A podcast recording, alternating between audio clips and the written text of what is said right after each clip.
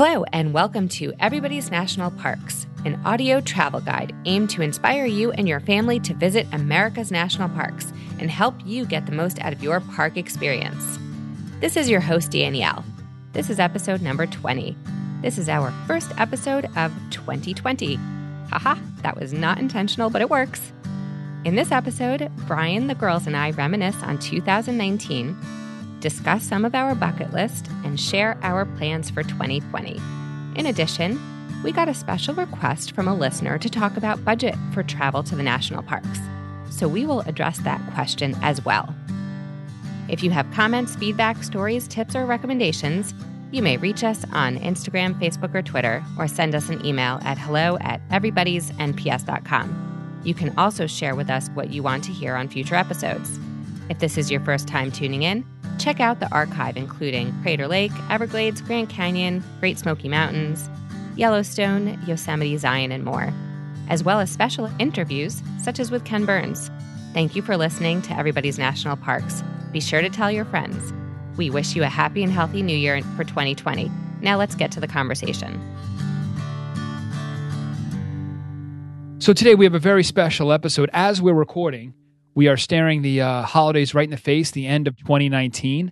So we thought for the beginning of 2020 that we'll take a look back on 2019 and a look forward to what we're going to do in 2020. We had quite the adventurous year this past year, many national parks as well as national historic sites. So we thought we'd go over it and towards the end we'll provide some tips about budget traveling, which I think is very important. And we haven't really gone into that, but it's something we think about all the time. And so I think we'll pass along some of the things that we've learned. So it's been quite the year. It's hard to imagine we've packed this all in one year, but uh, it is a frigid, frigid, cold day here in the Northeast in the middle of December. Let's spin it back to the very warm and comfortable Everglades and Biscayne National Parks, where we traveled to in January. So, do you want to start with the context of uh, what was kind of interesting and slightly depressing? What was happening around that? Yeah, so this time of year, it seems that it's been a pattern that we're always thinking about is there going to be another government shutdown? And so, alas, the beginning of 2019, the end of 2018, we had a government shutdown, which of course means that the national parks did not have their staff. So, yeah, it was a bit of a different shutdown where I think the government realized that shutting down the parks completely is a great way to engender a lot of anger towards the federal government. So they decided to have them somewhat kind of sort of partially open. So we were able to go to Everglades during the shutdown. Our camping reservation was honored. And I think it was also kind of the sometimes you see the best side of America and our neighbors.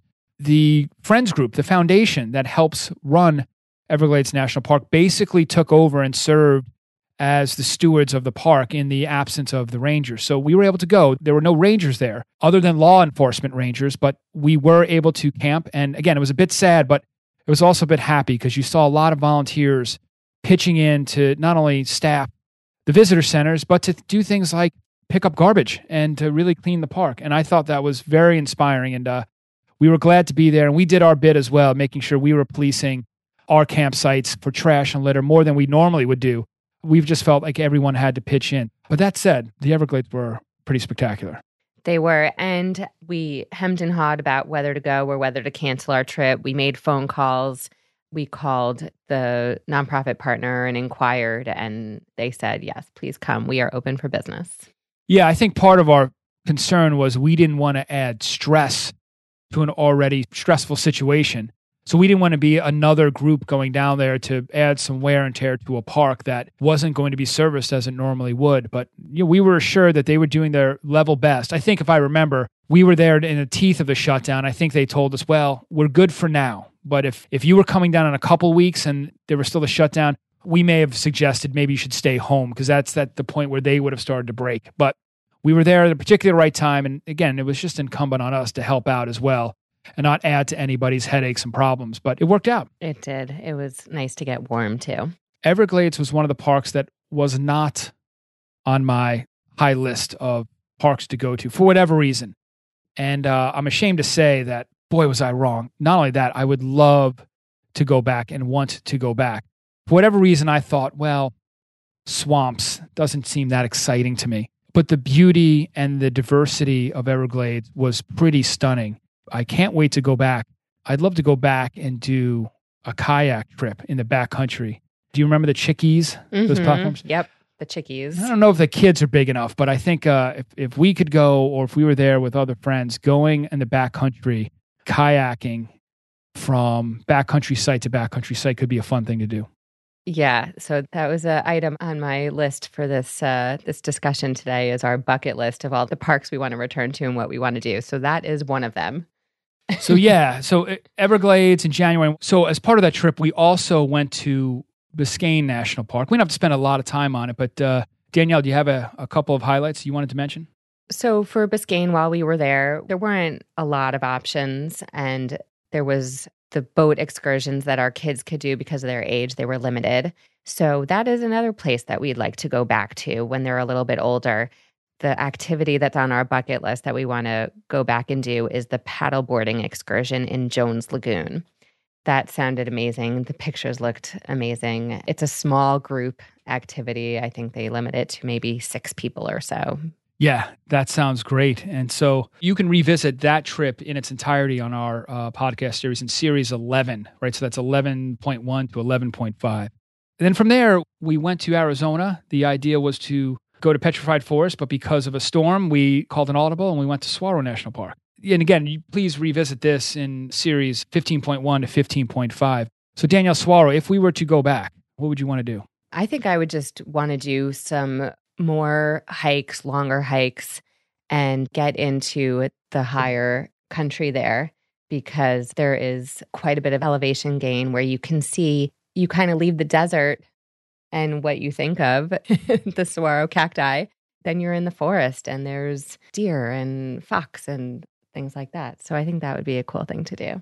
Yeah, I agree. We did most of the things in the front country, I think. And so I'd love to get in the back country now and explore that. Check out some of those backcountry campsites. So that was Saguaro, which was a lot of fun. The big highlight there for me was being there and seeing the water effect because we were there right for a nasty storm. And then after the storm, seeing waterfalls that we were told don't appear that often at all, maybe once every 10 years or so. And waterfalls and, and rivers and that sort of thing, streams had appeared. That was a huge highlight for the year. Felt very lucky in some regards to be there.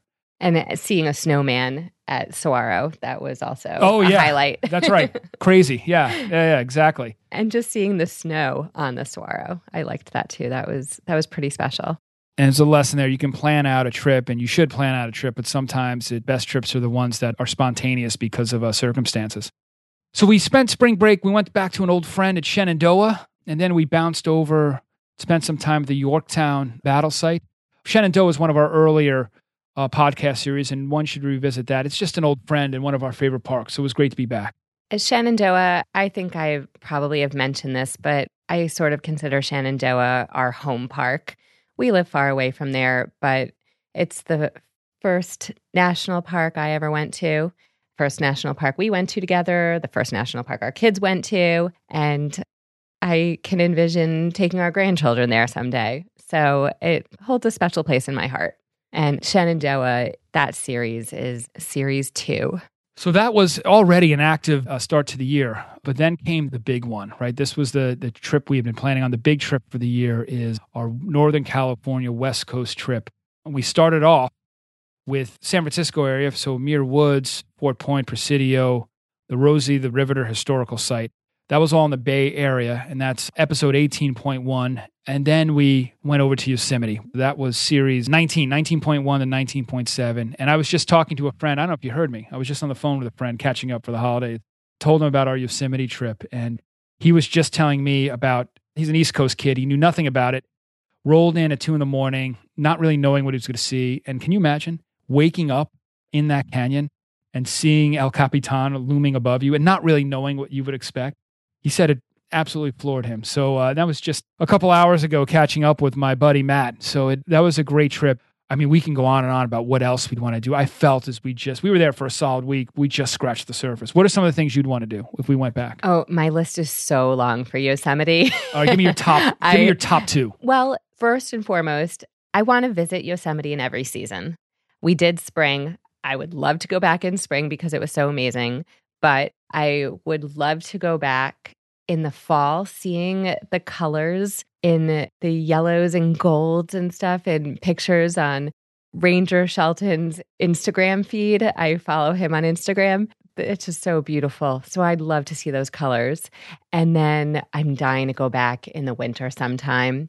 I want to go cross country skiing. You can do that around Glacier Point and then stay at the Glacier Point ski hut.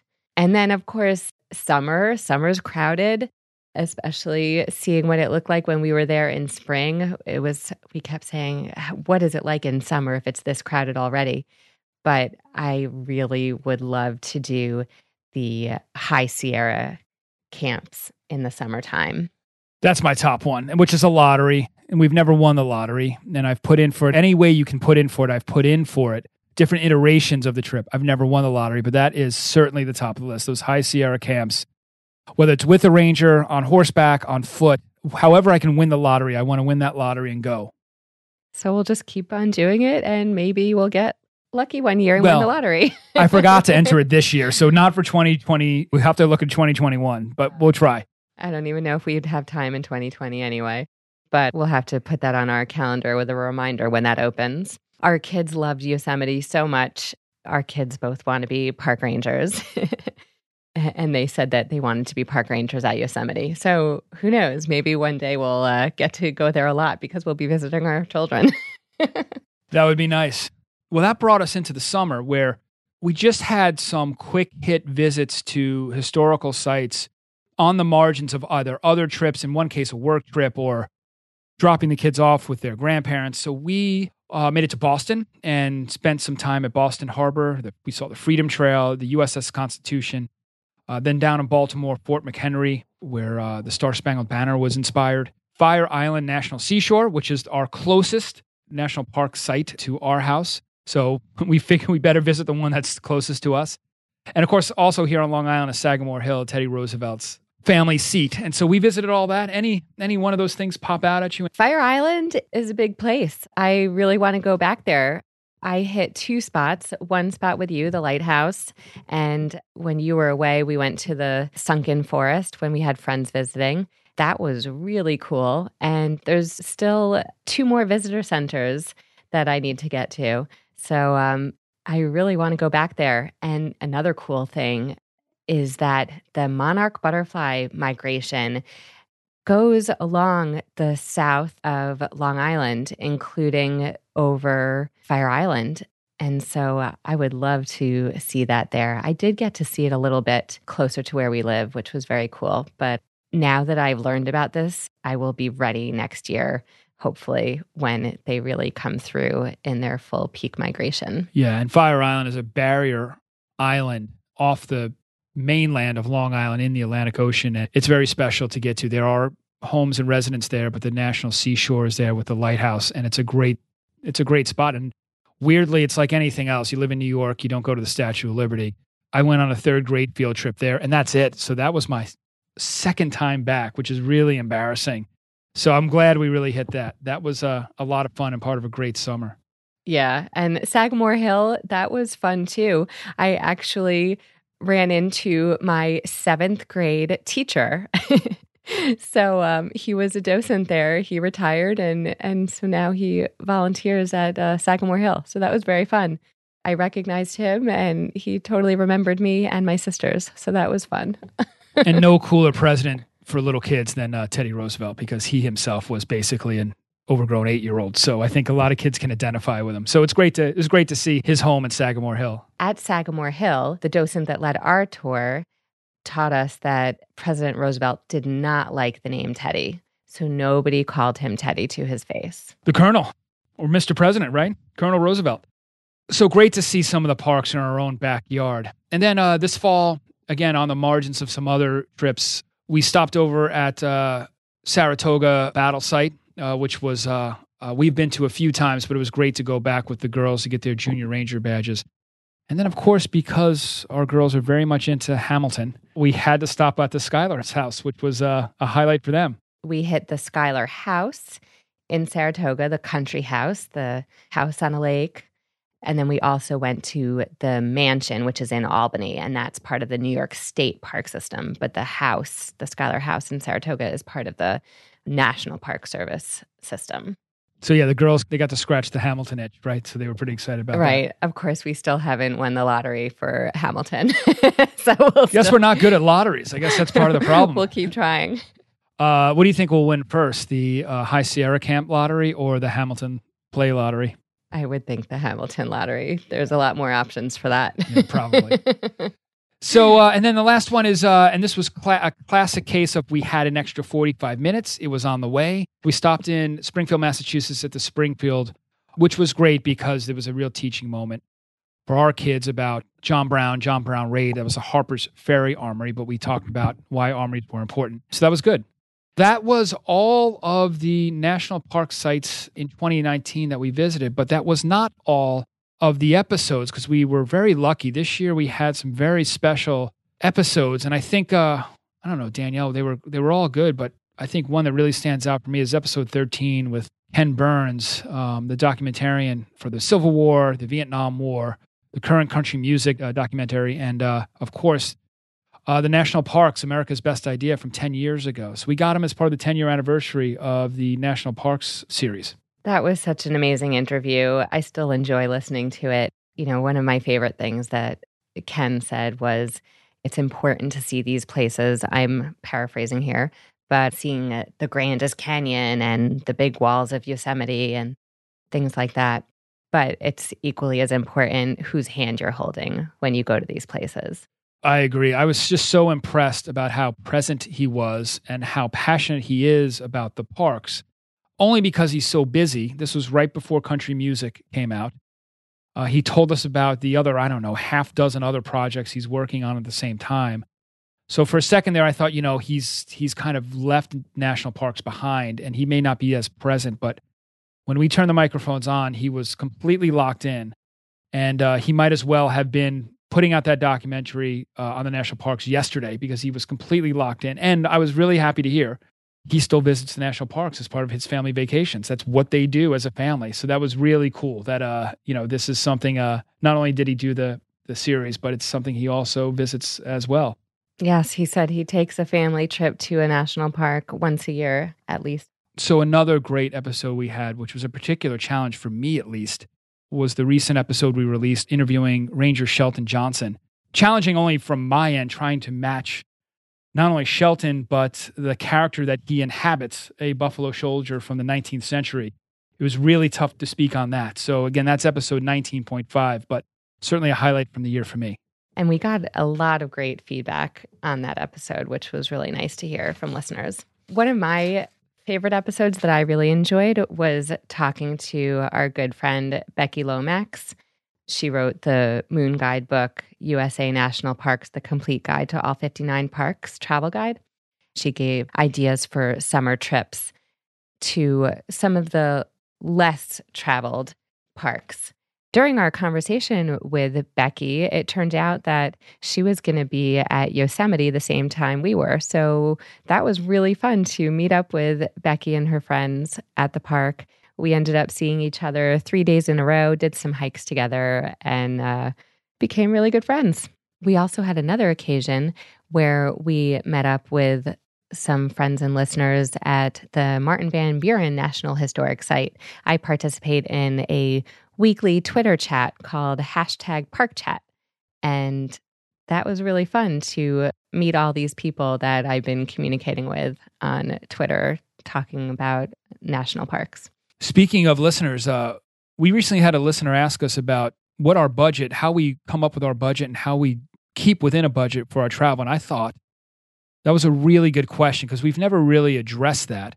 But uh, again, we're you know we have a family, and you know these trips are great, but they do cost. So we're constantly thinking about that. So I just wanted to share some of our tips on what we do to remain in a budget to make sure we have a not only a great trip but an economical trip. I think the biggest one for me, and I do a lot of the planning, the biggest one is planning out in advance as much as you can. If you do it in advance, one, obviously, as everyone knows, if you're flying, you can save on airfare. If you're planning out in advance, that gives you enough time to look for specials and look for discounts if you're staying in either hotels that are going to be on campus in the park or in the surrounding areas. But just recognizing that if you're going in high time, probably not going to be that budget break, which leads to my first tip, which we've always tried to do is if you travel in shoulder season, so the weather is still good, maybe spring, maybe fall, if it's a place that's really heavily trafficked in the summer, you might have better luck looking for discounted, whether it's hotel rates or just really any type of activity. Balancing, you have to balance out that the weather may be iffy. We learned this at Yosemite. We got really lucky. We went during shoulder season, so we saved on airfare. I think we got a few bucks off in some of the places we stayed. On the other hand, we were rolling the dice with the weather. We got lucky. It was 75 degrees and sunny every day we were there, but it snowed the week before we went and it snowed the week after we went. So we learned a hard lesson. In fact, I'm stepping on what we're doing for 2020, but for our trip to Glacier, which we'll talk about in a minute, we really have no choice but to go in the summer because it's too iffy to go in shoulder season. And so we have to pay full freight. The second tip is kind of an obvious one, but it's something I, I want to stress on is uh, the best way to save money on these trips is to camp rather than to pay for lodges or hotels or cabins or anything along those lines. And I know we're very comfortable camping, and our kids were so lucky are comfortable camping, but I know some people are not comfortable camping. But if you can at least acclimatize yourself to a little bit of camping, and my advice is, which we did when we were starting out, is make yourself as comfortable as you need to be. I'm not saying uh, you know you have to have a lightweight pack and a lightweight tent and eat nothing but tree bark for your time in the backcountry stay go car camping and have all you need in your car to make yourself comfortable. You know, I have a friend whose wife feels like she needs uh, the right type of tapestries and throw rugs to feel comfortable in a tent. And I, I'm fully on board with that if that's what makes you comfortable. And if you have those tapestries and throw rugs and you can save money, why not do it? As long as you can fit it in your car or your truck or whatever vehicle you have, it is the best way. The rates for camping are so reasonable at these parks. You know, they're anywhere from 20 some odd dollars a night to maybe 30 some odd dollars a night, but not much more than that ever, even during high season. So if you plan early, you get a great campsite. And again, the benefits of sleeping in the great outdoors. Make yourself however comfortable you need to be. And then you can always winnow it down from there. Right. But if there are people who just are not going to do camping, but are still on a budget, options could be gateway towns may have budget hotels. Uh, you can also look at Airbnbs outside the park, and campgrounds that are outside the park might have cabins. Like a lot of KOAs have cabins. It's a little more rustic, but you still have what you need, and you're not camping. You're more comfortable. Yeah, and even if you know you need kind of that solid roof over your head, a great way to save money is to pack in your own food. And we've experimented with, with this a bit. You can either use companies that sell freeze dried food if you're really camping, and there are some that are really tasty. We've actually found some of these that we really like and would eat as standalone meals. Um, and I confess sometimes I have eaten as a standalone, even in my house with a house full of food. But also, it doesn't take a lot of effort to make something and pack it with you, or even I bought a dehydrator, which I think was pretty cheap, 40 bucks or so. And uh, I make chili and I dehydrate the chili and I take that with me camping. And it is a great way to save money because you really can spin the needle um, spending money to eat at restaurants and, and lodges. And at some of these parks, some of the meals you can get in the lodges or the visitor centers are fine, but they're not gourmet. And so you're really not getting your bang for your buck. You might as well pack your lunch, pack your dinner, and uh, again, you're uh, you're not there for cuisine. You're there to kind of visit the great outdoors. But what about if people are flying to these parks, and so how do they reconcile that with packing their camping gear or their or their food and all those things? Well, I'll give a plug here, and they they do not sponsor us, but we try to fly Southwest because they have two bags free per person. And sometimes we have flown and we have camped, and I have one of those bags is a huge family tent, which I've thrown in there, and uh, it gets to go for free. And that is a great way to save money if your baggage is going to be free, and especially a huge tent or a huge backpack or a cooler that you can wrap up. there's a lot of things you can do to fly and then ride. One thing we have not done yet, but we are going to explore is there's a uh, there are new companies where you can rent camping gear and it's delivered to your campsite slash park. So you could just kind of pick out a menu of a tent and a grill and food and everything you need, and you can fly, and then it's going to be there at the park waiting for you. We haven't tried that yet, but I'm very much intrigued by that. One, I'm a gear hound, so it's a great way to try out some new gear. Uh, but also, it's a great way if you are traveling and you have to pay for baggage, and it's just a headache anyway, carrying all those bags around and schlepping them. To have that delivered to you, it may be something worthwhile. I haven't done the cost benefit analysis yet, but these are new companies that are popping up that um, are getting some notoriety. I'm really curious to explore. And of course, one more way to save money, which is uh, what we were able to use last year, is uh, have a fourth grader with you. Uh, our oldest was uh, in the fourth grade last school year. And so, up until this school year, we were able to, as a car, as a family, get in for free with the uh, Every Kid in a Park program that the National Park has. So that was uh, pretty exciting. We have a second grader, and we're very excited for her to become a fourth grader because then we can get back in the park. So it's a great way to save the 20, 25 bucks is to have a fourth grader with you. So everyone, go find a fourth grader. and if you don't have a fourth grader and you're going to a few parks in the year, you should uh, get the annual pass. Yeah, do that math. If get the annual pass, if it uh, works out that you're going to uh, probably three or more parks, it probably pays for itself. And it depends on the park. the The prices are not the same everywhere, and not every park charges. So it really depends. But you're supporting the parks no matter what. Yeah. So again, we're happy to elaborate further on that because it's something we think about all the time, and we realize we did not mention it on these podcasts about how we budget for these. So it was a great tip to mention this in our podcast. Yeah, so thank you for that question. And if anyone has things that they want to hear about on the, the podcast, just send me an email or you know, send me a comment on social media and we'll see if we can work it into one of the episodes. So, Danielle, before we talk about maybe our top experiences from the past year, let's look forward a little bit. Do you want to mention so far? I already left one out of the bag, but where are we going next year? The first park of the year will be Big Bend in Texas, Big Bend National Park. Yeah, so I'm really looking forward to that. Uh, I love Texas, and so to go to a national park and eat some good barbecue uh, is definitely my happy place. You know what we didn't mention, and it's because we didn't go as a family, but I went. Is one of the parks we went to, uh, Isle Royale National Park, and that series is coming up. So even though we've already visited it, that series is coming up. Uh, so that was a bucket list place for me, but uh, Isle Royale as well is coming up on the podcast, but it was visited last year. Right. I'm sorry. I guess I left that off my list because I was left behind. That's right. so, where else are we going in 2020? And then, of course, as Brian mentioned, we will be going to Glacier National Park, which has been at the top of my bucket list. And so I am super excited for this. I've always wanted to go there. Yeah, that's going to be a big trip. It's also a multi generational trip. So grandparents will be there with uh, our kids. So it's going to be uh, an exciting t- and uncles will be there. So uh, my Aunt brother, and uncle is uh, is who's a, us as well. Uncle Dan, who's the star of this podcast as well. So the same Dan who's on a lot of these trip reports for our uh, brother trips will be there as well. So that's going to be a lot of fun. That will be fun. That's exciting. And probably another one we need to figure out, but uh, that's about as all the visibility that that we had. So that's coming up in 2020. That's really exciting, including our series on Isle Royale, which, uh, look, I'll start there because Isle Royale was, uh, again, we missed you, but it was a highlight trip. It was a bucket list park for me. Highlight trip with high school buddies and my brother, and we just had too much fun.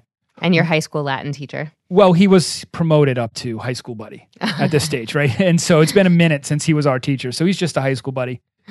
That was one of my highlights. But let me ask you top maybe three experiences, highlights from the past year in the national park for you. Okay, let's see.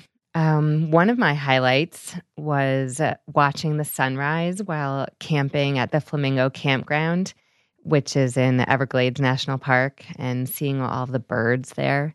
I woke up before anyone else with my camera by myself, watching the sky lighten up and wake up, and that was just beautiful.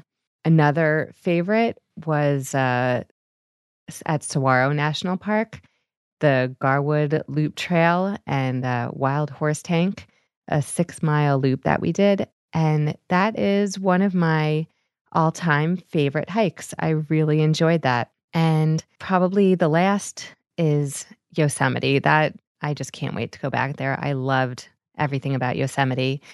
Okay, I'm going to cheat. I have a few highlights there. Hiking to Vernal and, Nevada Falls with our kids. That was our kids' first really big, strenuous, long hike. And I was so incredibly proud of them. They did such an amazing job. That was a really huge highlight. I will always remember that. And meeting Becky on the trail, that was fun. And another highlight from Yosemite was Tom Bopp, who uh, we did an episode with Tom Bopp as well in um, in our Yosemite series, listening to uh, him play music at the Wawona Hotel and give his presentation about recreation from uh, early 20th century in Yosemite National Park. That was fun, and then of course bike riding. That was a huge highlight. Bike riding around the Yosemite Valley. So those are my highlights for uh, 2019. What about you, Brian? Well, Isle Royale certainly, um, and just being on the trail with buddies. With you guys, you're right. Flamingo, uh, not that there was anything special about the facilities, but Flamingo, where we were on the Florida Sea, on the southern tip of basically the national park, I loved camping there. The stars, the warm weather. It was also my low light, if you remember. Uh, we mentioned this in the podcast where the super crows attacked and ate all our food. But that was also that was my fault and a low light. But the highlight was actually camping there, uh, which I, I very much enjoyed. Another one, and you're right, Yosemite, I could pick out a lot of things, but my particular highlight, and this may be the highlight of the year, was uh, the Fen, which is in Yosemite by Happy Isles.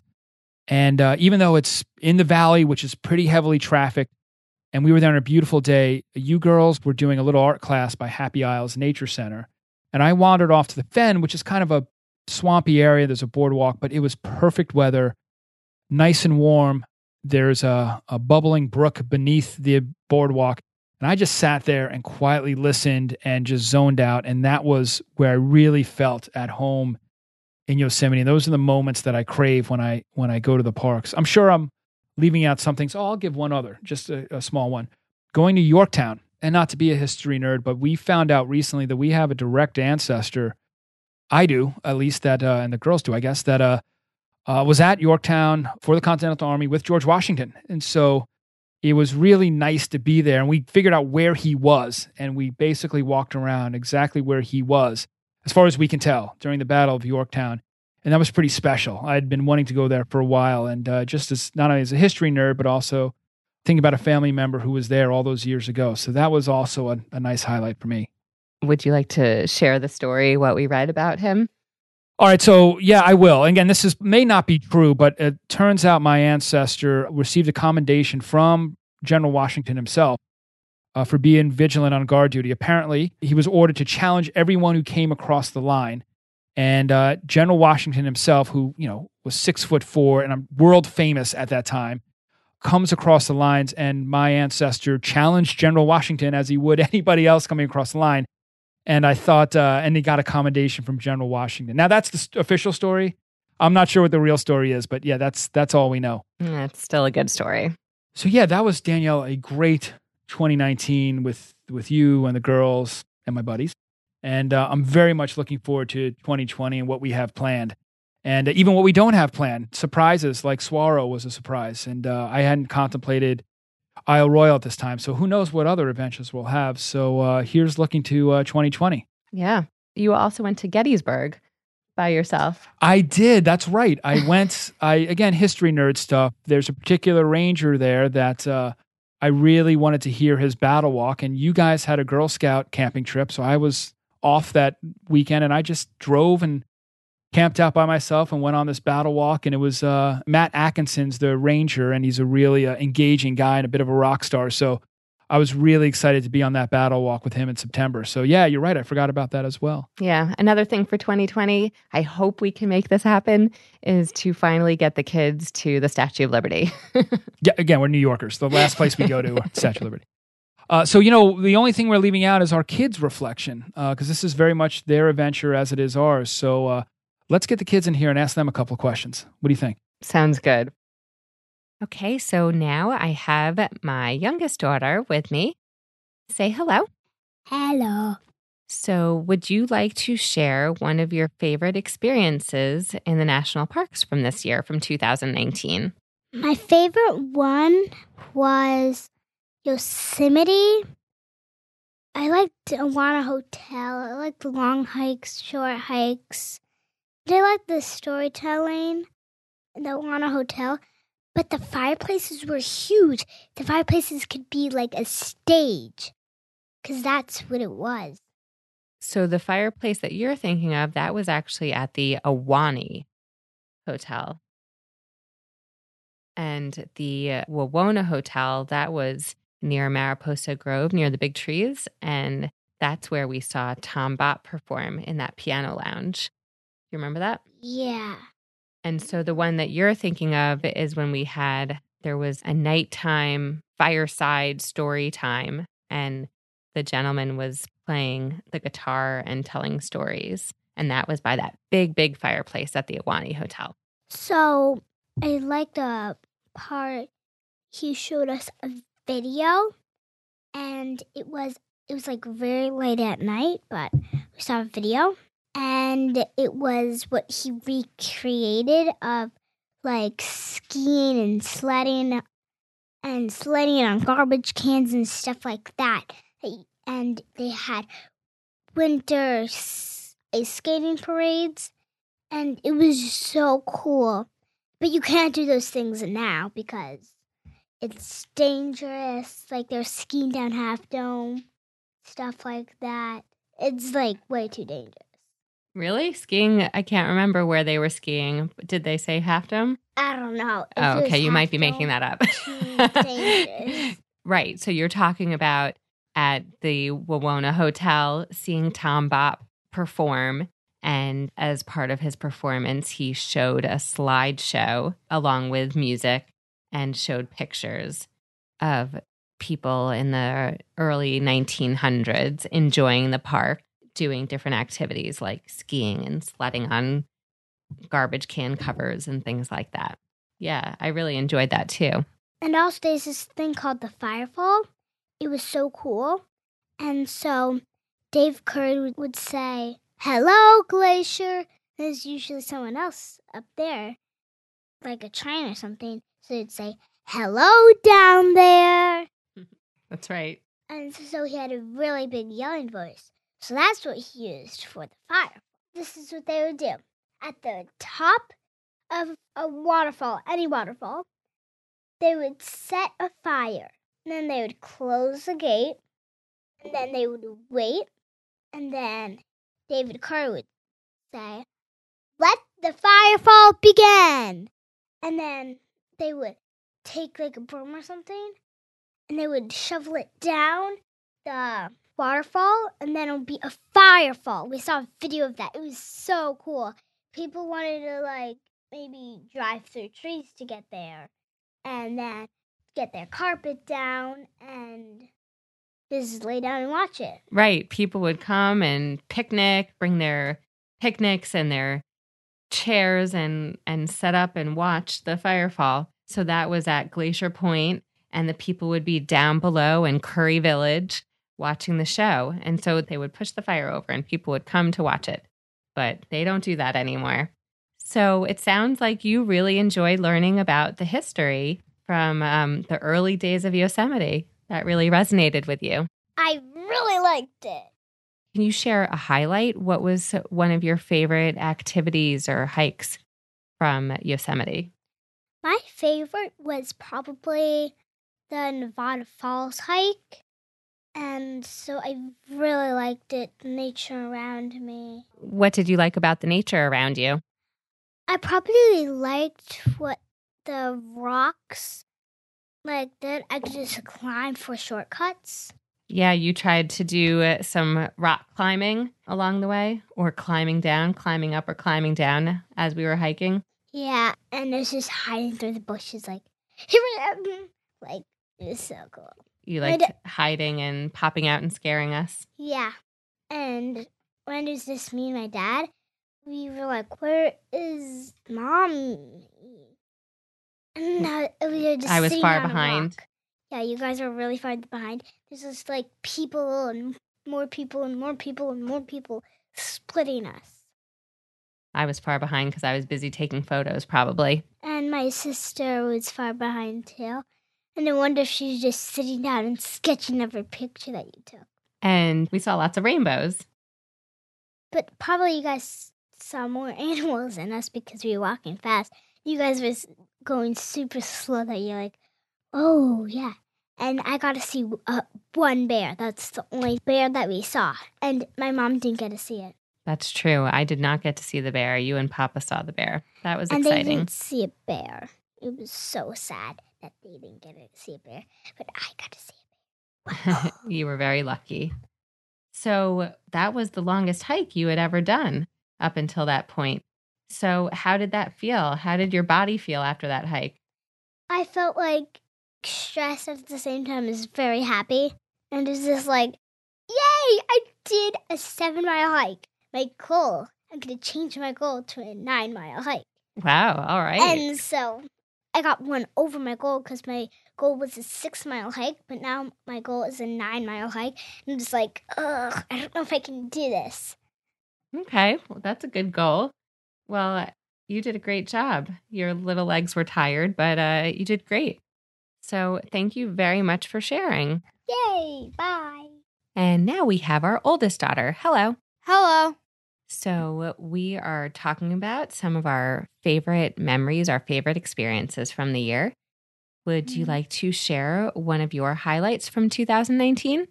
Sure. Something I really liked was going snorkeling, but it wasn't in Biscayne because we couldn't snorkel in Biscayne with the government shutdown. So we went to the state park and went snorkeling, but it was close enough to Biscayne.